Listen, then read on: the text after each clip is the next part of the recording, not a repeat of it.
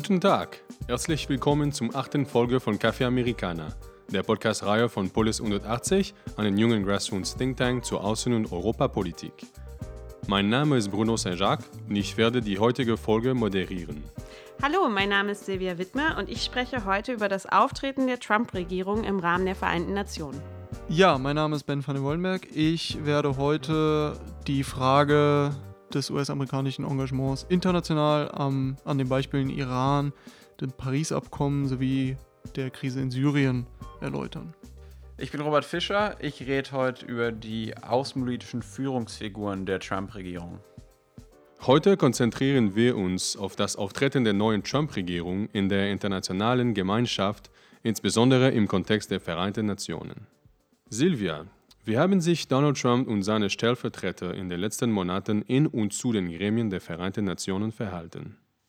Trump trat mit einer Grundsatzrede Mitte September vor die anderen Staatschefs im Rahmen der UN-Generalversammlung, die jährlich stattfindet in New York und äh, wo, bezog sich hier sowohl auf allgemeine Grundsätze seiner Außenpolitik als auch auf konkrete Fragestellungen, insbesondere Nordkorea und dem Iran.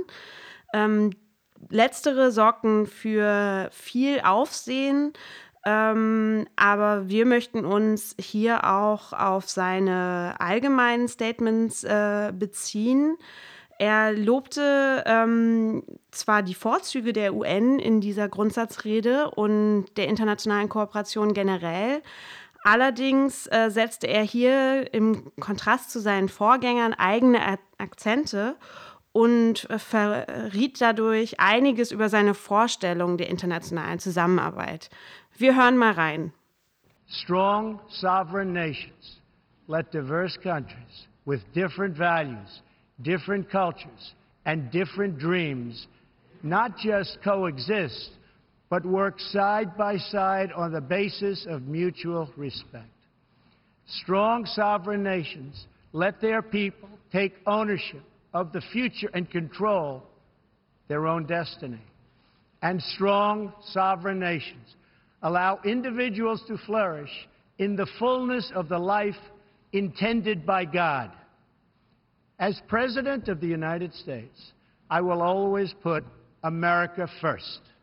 Just like you, as the leaders of your countries, will always and should always put your countries first. Wie wir soeben gehört haben, äh, betont Trump im Laufe dieser Rede mehrfach, wie wichtig äh, internationale Kooperation sei hebt jedoch hervor, dass äh, diese zwischen starken und unabhängigen Nationalstaaten erfolgen soll. Er äh, schafft es auch, seine America First-Rhetorik hier unterzubringen, die er zwar etwas abschwächt, indem er hervorhebt, dass natürlich jedes Land die Interessen seines eigenen Landes ähm, zuerst verfolgen sollte. Hier zeigt es sich, dass äh, Trump die UN mehr als Verhandlungsplattform als als Kooperationsplattform ähm, sieht und die Unabhängigkeit der einzelnen Akteure hervorheben möchte. Er wendet sich damit äh, von dem Gemeinschaftsgedanken, der den Vereinten Nationen zugrunde liegt, meines Erachtens ab. Und hat Trump den konkreten Verbesserungsbedarf in der Zusammenarbeit aufgezeigt? Wie wir bereits in unserer ersten Folge zu diesem Themenkomplex erwähnt haben, haben die USA eine Reform des UN-Menschenrechtsrats angeregt und ansonsten mit ihrem Austritt gedroht. Die Begründung für die Kritik am Menschenrechtsrat ist einerseits die Auffassung, dass es eine einseitige Voreingenommenheit äh, im Israel-Palästina-Konflikt gegenüber Israel gibt und aber auch, dass dem Menschenrechtsrat zu viele Mitgliedstaaten angehören, die selber Menschenrechte verletzen. Das passt rhetorisch nicht ganz zu dem sonstigen Auftreten der Trump-Regierung, da ähm, dieses Interesse an den, an den Menschenrechten ansonsten kaum kundgetan wird. Äh, darüber hinaus wurde diese Rhetorik aber auch verwendet für den Austritt aus der UNESCO im letzten Sommer. Danke, Silvia. Ich werde jetzt meinen anderen Kollege fragen. Ben, Sehen wir eine Abkehr von Multilateralismus oder konstruktiver Mitarbeit in der internationalen Gemeinschaft? Der Iran-Deal, der Joint Comprehensive Plan of Action, ist sicherlich eins der am meisten diskutierten multilateralen ähm, Papiere oder multilateralen Abkommen, zu denen sich Trump ähm, mehrfach geäußert hat. Zuletzt hat er im Oktober dann auch gemäß seiner Ankündigung das Abkommen äh, nicht turnusgemäß bescheinigt für den Kongress, was er hätte alle 90 Tage tun sollen und somit nun dem Kongress praktisch den Ball weitergespielt und ihm die Option äh, eröffnet, gegebenenfalls mit erneuten Sanktionen oder Snapbacks ähm, zu agieren. Das ist allerdings vielerlei Hinsicht kritisch gesehen worden. Selbst äh, innerhalb der Republikanischen Partei im Kongress ähm, wurde oder wird nach wie vor eine komplette Aufkündigung des Abkommens abgelehnt. Man versucht dort eher sich ähm, im Rahmen von, von konstruktiven Ergänzungen, Abänderungen einzubringen. Ein komplettes Austreten aus dem Nukleardeal, aus dem Joint Comprehensive Plan of Action, hätte tatsächlich auch von US-amerikanischer Seite eine sehr negative Signalwirkung, denn dieses, diese, dieser Deal, dieses Abkommen ist nicht nur dadurch ähm, als Erfolg verbucht worden auf diplomatischer Ebene, weil es durch die gesamten permanenten fünf Mitglieder des Sicherheitsrats plus Deutschland und dem Verhandlungspartner Iran unterzeichnet wurde, sondern weil es auch ähm, im Punkto Nicht-Weiterverbreitung, Nichtverbreitung von Atomwaffen einfach gezeigt hat auf internationaler Ebene, dass solche Verhandlungen in einem, in einem konstruktiven Ergebnis enden können. Der, der Iran-Deal im Detail ist sehr technisch, was mit Sicherheit auch damit zusammenhängt, dass die beiden, ähm, die beiden Verhandlungsführer auf amerikanischer und iranischer Seite eben nicht ähm, ideologisiert politisch agiert haben, sondern wirklich einen naturwissenschaftlich-technischen Hintergrund äh, gemäß ihrer Ausbildung hatten und somit dieses, dieses Abkommen tatsächlich sehr, ja, wasserdicht formuliert haben. Es gibt also sehr, sehr wenige vage Passagen, die in irgendeiner Art und Weise größere Auslegung bedürfen. Mhm. Und das ist eben auch die Stärke des, des Deals, das ist auch die Stärke, ähm, die die Strahlkraft ausmacht, international. Und das kann man natürlich besonders mit Blick in Richtung Nordkorea sagen. Das heißt, äh, hier, wird, hier wurde vorgelebt, dass diplomatisch konstruktiv zusammengearbeitet werden kann. Das jetzt unilateral aufzukündigen, wäre mit Sicherheit ein verheerendes Signal. Ja, und was mit der Paris-Abkommen? Ähnlich gestaltet es sich im Hinblick auf das Paris-Abkommen. Hier ähm, zeigt Trump ein sehr klares Desinteresse für, für langwierige, vielleicht auch manchmal anstrengende diplomatische Prozesse auf der internationalen Ebene. Ähm, und viel schwerer wiegt noch, ähnlich wie das auch beim Iran-Deal der Fall ist, dass sein, sein Aufkündigen oder seine Einstellung allgemein zu der, zu der Thematik des Paris-Abkommens ähm, wohl vornehmlich auch eine innenpolitische Motivation verfolgen. Es geht ein Stück weit auch darum, die Errungenschaften, die Obama während seiner beiden Amtszeiten hat aufs Papier bringen können, zu zerstören sie aus, aus diesen Abkommen auszutreten, diese nichtig zu machen und damit sich selbst letzten Endes zu profilieren. Ja, und zum Beispiel im Falle Syriens hat Trump im April proaktiv agiert und wie ist das einzuschätzen?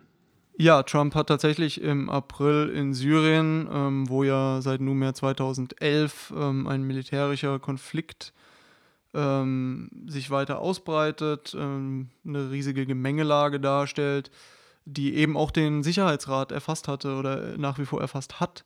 Sprich, ähm, dort herrscht keine Ein Einigkeit, dort ist dementsprechend auch eine nicht äh, mit einem Veto belegte Lösung oder zumindest mal Teillösung dieses Konflikts zu erwarten. Trump hat dies dann zum Aufhänger genommen oder Trump hat dort wirklich äh, proaktiv agiert. Er hat nach einem ähm, vermeintlichen Giftgasangriff durch äh, syrische Regierungstruppen ähm, mit Marschflugkörpern auf einen syrischen Luftwaffenstützpunkt reagiert. Dieser Angriff war nicht durch eine Sicherheitsratsresolution äh, gedeckt, sodass ähm, die völkerrechtliche Dimension dieses Angriffs oder dieser Fragestellung mit Sicherheit sehr kritisch zu sehen ist. Gleichzeitig hat Trump aber auch gezeigt, und das ist ein Narrativ, was er auch zuvor bedient hat, dass Obama, der rote Linien gezogen hat, vor allem im Hinblick auf den Einsatz von ABC-Waffen in Syrien, diese letzten Endes aber nicht aufrechterhalten hat. Als dann 2013 ähm, zum ersten Mal nachgewiesen im größeren Stile in Damaszener Vorort Ruta ähm, Giftgas Sarin eingesetzt wurde, hat Obama eben nicht reagiert. Trump ist hier anders vorgegangen. Trump hat, ähm, wie gesagt, proaktiv den Militärschlag angeordert, angeordnet. Ähm, das ist aber natürlich ein, ein, ein unilateraler Einzelmoment. In, in, Im Hinblick auf multilaterale Lösungsansätze sind wir immer noch nicht weiter in Syrien. Und gerade auch das, das Aufkommen und das Erstarken der Gesprächsrunden im kasachischen Astana, wo Russland, Iran, äh, die Türkei und Vertreter der syrischen Regierung, des syrischen Regimes zusammenkommen, ist ein, ein gutes Beispiel dafür, wie nun andere Akteure versuchen, multilateral zu agieren und das unabhängig von den USA unabhängig auch von der EU und unabhängig von den Vereinten Nationen. Wir werden jetzt mit Robert sprechen. Ja, ich rede jetzt über die Leute, die an der Entwicklung der Außenpolitik der Trump-Regierung beteiligt sind. Das sind neben Donald Trump selber vor allem der Außenminister Rex Tillerson und die UN-Botschafterin Nikki Haley. Wir fangen an mit Rex Tillerson. Ähm, Rex Tillerson war zuvor CEO von ExxonMobil, einem der größten Ölkonzerne der Welt, und hat dort schon seit 1975 gearbeitet und direkt nach dem Ingenieursstudium angefangen.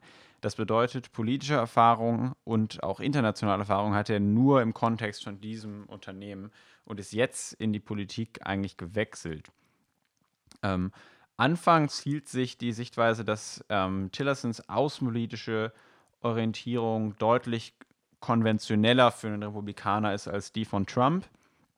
Schon in seiner Nominierungsanhörung hat Tillerson sich deutlich von Trump abgesetzt, hat unter anderem den Muslim Ban verurteilt, hat ähm, anders als Trump die Bedeutung der NATO-Beistandsgarantie sehr stark betont und hat zum Beispiel auch ein stärkeres Vorgehen gegen die russischen Expansionstendenzen gefordert und hat sich hier also als klassischer Republikaner eigentlich positioniert. Äh, auch in puncto Innenpolitik hat der Trump kritisiert, zum Beispiel ähm, in Bezug auf Charlottesville. Und ähm, er hat Trump auch im Juli infolge eines Meetings, wo es um ähm, die potenzielle Aufrüstung des amerikanischen äh, Nukleararsenals ging, ähm, als fucking Moron bezeichnet. Anderer bekannter Vorfall, im September hat Tillerson einen Gesprächskanal zur nordkoreanischen Regierung aufgebaut, die Initiative wurde danach von Trump auf seinem Twitter-Kanal vor der Weltöffentlichkeit untergraben. Ähm, es gibt anhaltende Gerichte über einen bevorstehenden Abgang von Rex Tillerson.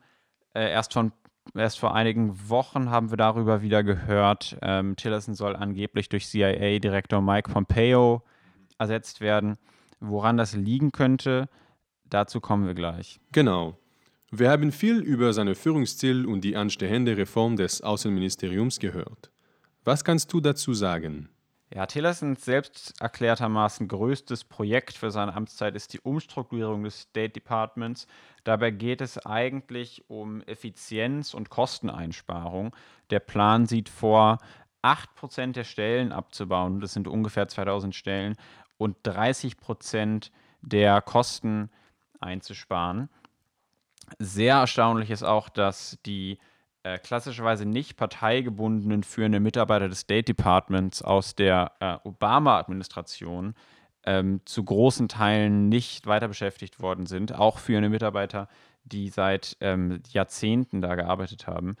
Ähm, hinzu kommt, dass auch viele ähm, klassische republikanische Außenpolitik-Experten, die dem republikanischen Establishment angehören, ähm, aufgrund ihrer Ablehnung von Trump nicht im State Department arbeiten wollten oder durften. Und was wir hier dann sehen, ist eigentlich quasi ein Brain Drain, Verlust von Expertise.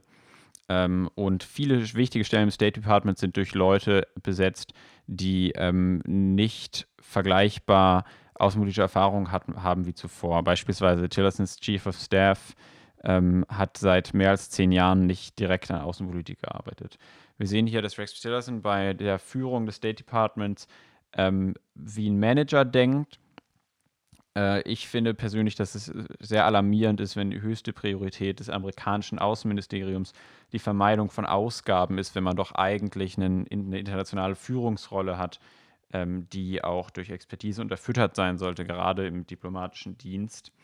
Und diese Reform ähm, verhindert vor allem ein stärkeres politisches Gewicht von Tillerson, weil er viel damit beschäftigt ist. Das hätte er eigentlich auch an den Stellvertreter delegieren können. Grundsätzlich kann man sagen, dass Tillerson, wie schon gesagt, moderatere Positionen hat als Trump. Das ist auch der Grund, warum ihm möglicherweise die Ablösung durch CIA-Direktor Mike Pompeo bevorsteht. Dieser zeichnet sich nämlich größtenteils dadurch aus, dass er sehr loyal ist gegenüber Trump. Nikki Haley ist ein sehr interessantes Beispiel. Die war vor ihrer Berufung als UN-Botschafterin Gouverneurin von South Carolina und davor im Repräsentantenhaus von South Carolina, ursprünglich eigentlich als Tea Party-Kandidatin, äh, später dann eher als moderate Republikanerin, die im Vorwahlkampf Marco Rubio unterstützt hat und dementsprechend Donald Trump regelmäßig kritisiert. Ähm, außenpolitisch ist sie zuvor wirklich nicht weiter in Erscheinung getreten, was als Gouverneurin ja eigentlich auch in der Natur der Sache liegt. Ähm, trotzdem war sie kurzzeitig sogar als Vizepräsidentin und als Außenministerin im Gespräch. Ihre Nominierung wird oftmals auch als Strategie zur Einbindung und Besänftigung von Kritikern, aber vor allem auch ähm, zur Diversifizierung der Regierungsmannschaft gesehen.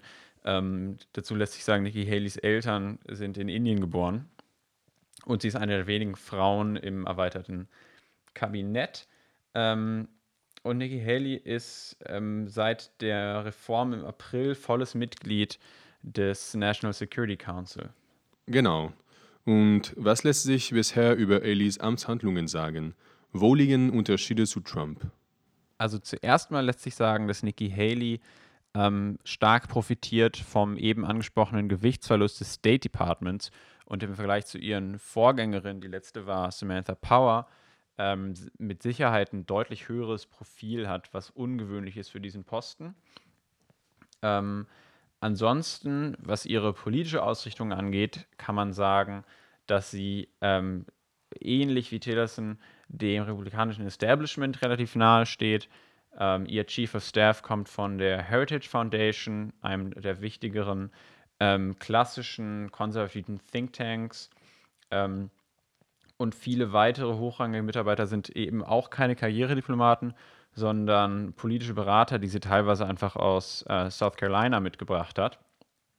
Ähm, man kann allerdings auch sagen, dass sie, in, was in der Natur der Sache liegt, die maßgeblichen Entscheidungen der Trump-Regierung mitgetragen hat, also den Ausstieg aus dem Paris-Abkommen, die Reduktion des ähm, amerikanischen Beitrags zum UN-Budget, der Travel Ban und auch der Ausstieg aus dem Menschenrechtsrat und die Kritik am Iran-Deal und das Auftreten gegenüber Nordkorea. Die einzigen Punkte, in denen sie sich entscheidend von Trump abhebt, sind ähm, ihre vehemente Kritik am Vorhaben der Aufhebung der Russland-Sanktionen, das zwischenzeitlich im Raum stand, und Russland generell. Außerdem ist sie starke und wirklich ausgesprochene Befürworterin der Zwei-Staaten-Lösung. Insgesamt ist aber auch anzumerken, dass es als UN-Botschafterin wirklich nicht ihre Aufgabe ist, sich inhaltlich von der amerikanischen Regierung abzuheben. Zusätzlich zu diesen beiden Figuren gibt es noch äh, weitere wichtige Akteure im amerikanischen Kabinett, die auf Außenpolitik einwirken. Ähm, am wichtigsten sind hier wahrscheinlich die drei Generäle der Trump-Regierung. Ähm, General Kelly als Trumps Chief of Staff, dann H.R. McMaster als nationaler Sicherheitsberater und General Jim Mattis als Verteidigungsminister, die alle drei ähm, dem, dem republikanischen Establishment zuzuordnen sind und auch hier eine ausgleichende, moderierende Wirkung vermeintlich auf Trumps Außenpolitik haben. Hinzu kommen einflussreiche Außenpolitiker im amerikanischen Senat, zum Beispiel Bob Corker und John McCain, die ähnliche Ausrichtungen haben. Insgesamt lässt sich also sagen, dass die maßgeblichen außenpolitischen Akteure in der Regierung Donald Trumps sich nicht stark unterscheiden von vorherigeren, von vorherigen dem republikanischen Außenpolitikern und nicht für einen besonderen Trump-Kurs stehen. Spannend wird jetzt sein, ob sich tatsächlich der Wechsel an der Spitze des Außenministeriums vollzieht und ob es Donald Trump vielleicht dann gelingt, einen stärker individuellen Kurs in der Außenpolitik durchzusetzen, was ihm bislang in der praktischen Umsetzung von Außenpolitik oftmals nicht gelingt. Zum Abschluss möchte ich euch um einen kurzen Ausblick in eine Blitzrunde bitten. Meine Frage wäre, denkt ihr, dass die Trump-Regierung die liberale Weltordnung gefährdet? Ich denke schon, dass die Trump-Regierung eine gewisse Gefährdung für die liberale Weltordnung darstellt. Ähm, stellt sie eine nachhaltige Gefährdung dar? Ich denke, das wird sich zeigen. Das wird mit Sicherheit auch damit zusammenhängen, ob Trump in die zweite Amtszeit geht. Ähm, vielleicht noch ein Blick in, äh, nach Berlin dahingehend, ähm, ob sie nun gefährdet oder nachhaltig gefährdet ist. Das ist eine Frage. Was sich daraus aber nicht ableiten lassen sollte, ist, dass man dem untätig zuschaut. Man sollte also schon versuchen, wo man kann, nach Kräften gegenzusteuern, am Festhalten beispielsweise an Abkommen, ähm, das zu vertreten, das zu fördern, da standhaft zu bleiben und vor allem natürlich auch ähm, dort idealerweise europäisch aufzutreten als Gegenpol. Danke. Und Robert, was ist deine Meinung dazu? Ich sehe es ähnlich. Ich glaube, jetzt gerade ist die liberale Weltordnung bedroht. Klar. Ich glaube aber auch, dass falls die Trump-Amtszeit nach vier Jahren endet und auch sonst es möglich ist, danach dort wieder anzusetzen, ich glaube, dass falls diese Phase in die Geschichte eingeht als ein Ausreißer in der amerikanischen Außenpolitik und in der, im amerikanischen Gestaltungswillen, dann werden die nachfolgenden Präsidenten erstmal lange damit beschäftigt sein, den zuvor bestehenden amerikanischen Einfluss wieder, wieder aufzubauen und die verpassten Chancen beispielsweise durch TPP und TTIP ähm, im Vergleich zum wachsenden chinesischen Einfluss wieder aufzuholen, um dann irgendwann, ähm, was das außenpolitische Gewicht angeht, das Ausgangsniveau zu erreichen. Das, ist, das wäre mein Best-Case-Szenario, das ich mir wünsche. Cool. Und für eine dritte Perspektive, Silvia, äh, ich sehe das Ganze etwas optimistischer. Bislang ähm, beschränken sich Trumps Vorstöße gegen die liberale Weltordnung auf seine Rhetorik. Er wird äh, gut in Zaun gehalten von innenpolitischen Schranken, aber auch von außenpolitischen Kontrahenten. Und ich bin hoffnungsvoll, dass gerade die Midterm-Elections in 2018 ihm einen äh, innenpolitischen Riegel vorschieben werden und er dadurch vielleicht auch das Interesse einfach an der Außenpolitik verliert. Das ist natürlich traurig, wenn man überlegt, dass der amerikanische Präsident kein Interesse an der Weltordnung hat, aber vielleicht ist es besser, dass äh, vier Jahre lang nichts passiert, als dass er noch mehr Porzellan zerschlägt. Das kann sein. Solltet ihr noch mehr Interesse an diesen Fragestellungen haben, folgt unsere Aktivitäten auf unserer Website und unserem im Januar erscheinenden Jahresrückblick. Auch im ersten Quartal 2018 findet erstmalig unsere Simulation zum angesprochenen National Security Council in Kooperation mit der US-Botschaft in Berlin statt. Solltet ihr Anregungen, Fragen oder Ergänzungen haben, würden wir uns freuen, wenn ihr uns diese unter podcast.polis180.org zukommen lasst. Danke fürs Zuhören, frohe Weihnachten und bis zum nächsten Mal.